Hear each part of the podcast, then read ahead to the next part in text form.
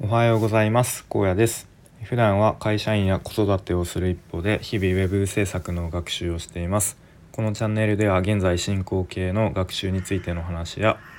えー、日々の生活での学びや気づきをアウトプットしています。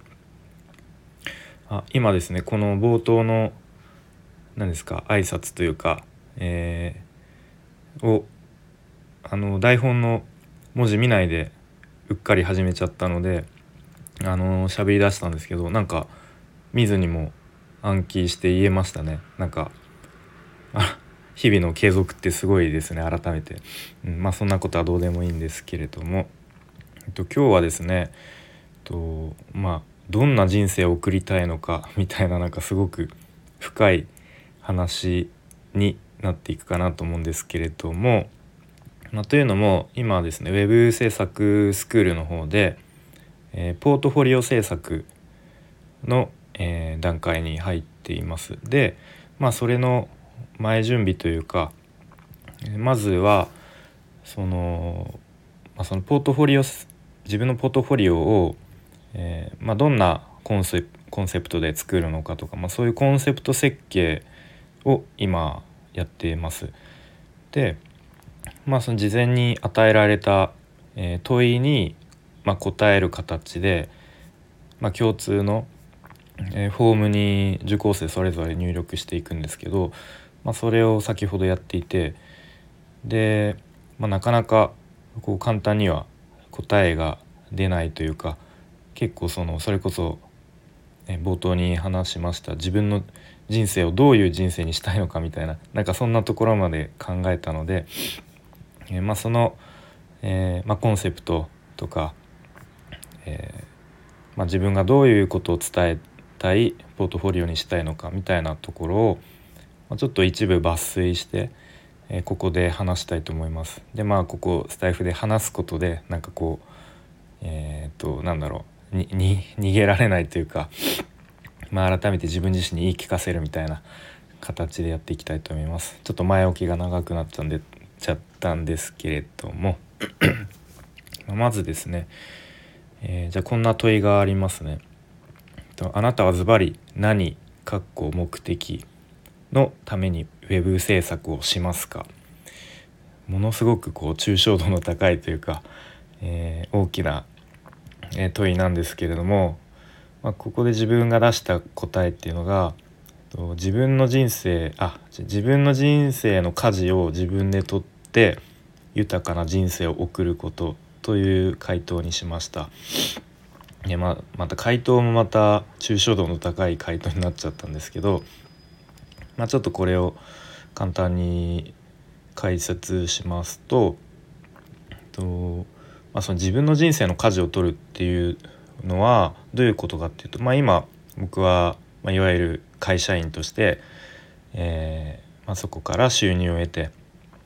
でまあ家族をまあなんだろう食わせてるっていう意識があんまないんですけどまあまあ実際そういう形になっていますと。でとまあでも今の時代ってこうね変化の激しい時代先の見えない時代ということでその会社一本に依存するっていうのはなかなか危険だなっていうふうに思っていますと。まあ、なので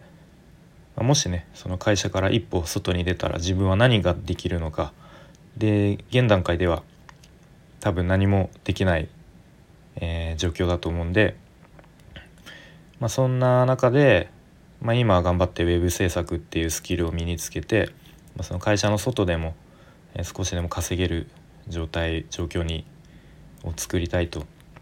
でそうすることで、えー、その会社に依存しきった状態からちょっと抜け出せるかなって思うんですよね。うん、でまあそのこの先5年後10年後っていうのを明確なこうこうなりたいっていうのはまだ正直ないんですけれども、まあ、少しでもこうなんだろうなえーと、その会社の言いなりというか悪く言うと会社が言う通りにそのなんかお金給料もらってんだから言うこと聞けよみたいなやっぱそういうところってどっかあるんですけどまあそうではなくてやっぱ自分のこう人生の舵を自分で握るみたいなイメージ。で、まあ、そうすることで、うん、やっぱりちょっと自由度とかも上がると思いますしなんだろうな自分のうん意思決定とか自分のこううんなんだろう理想とする豊かな人生みたいなものにちょっとずつ近づいていくのかなと。まあここもなんかすごく ぼんやりした話になっちゃうんですけど、まあ、そんなことを思って、まあ、先ほどの人生の舵を自分で取って豊かな人生を送ること、まあ、そのために、まあ、今はウェブ制作をしていると。いう答えに行き着きました。はい、なんかもうここだけですごく長くなっちゃいましたね。まあ、あとは、えー、そうですねではその目的を達成する上であなたは人としてクリエイターとしてどうありたいですかっていう問いがあります。でこれについては3つ挙げましたね。まあ、1つは仕事をもらうのではなく仕事を作り出せる人でありたいと。でこれはなんかさっき言ったもうその会社との関係とかとちょっとあのかぶってくるんですけどやっぱ会社員としてやっていると、まあ、どうしてもこうもらった仕事与えられた仕事をやるっていうこう構造になってしまいがちですよね。まあ、もちろんこう自分で仕事を作り出してっていうこともまあできなくはないですけどやっぱりものすごくエネルギーが必要だしうんなかなかね自分一人でそこまですると相当なエネルギーが必要なので、うん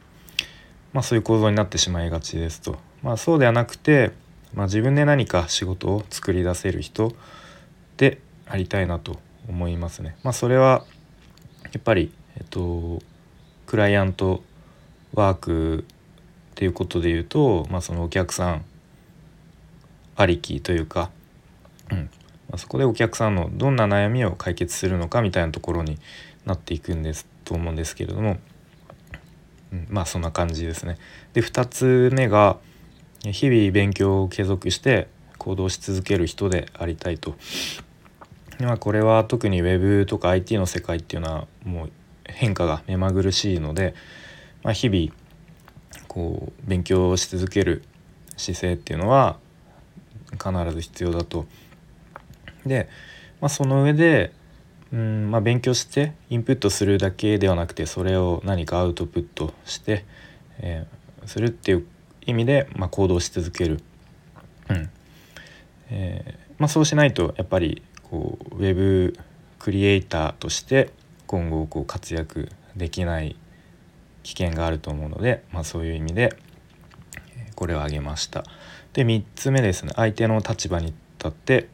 なって考えて相手に何を与えられるのかというのを常に考えられる人でありたい。まあ、これもちょっと抽象的ですけれどもと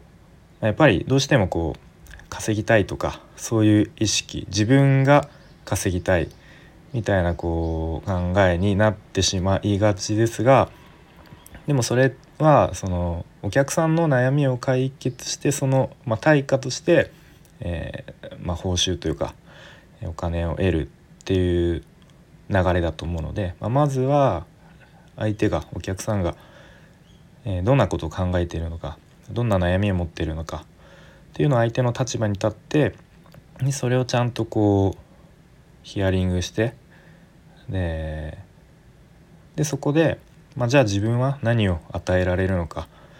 っていうのを相手にこうまあギブ何をできるのか。っていうのを常に考えられる人クリエイターでないとやっぱり仕事も、うん、継続してもらえないだろうしうんまあ、あとはもう人としてなんかそういう人の方が素敵だなと思うので、えー、まあそれを3つ目に挙げました。はいえー、なんか全部いろいろ話すと長くなりそうなのでとりあえず今日はここで終わりたいと思います。またちょっと機会があればまたちょっとね今日話した内容も途中で変わっていったりするかと思うので改めて話したいと思います。はい、それでは今日も聞いてくれてありがとうございました。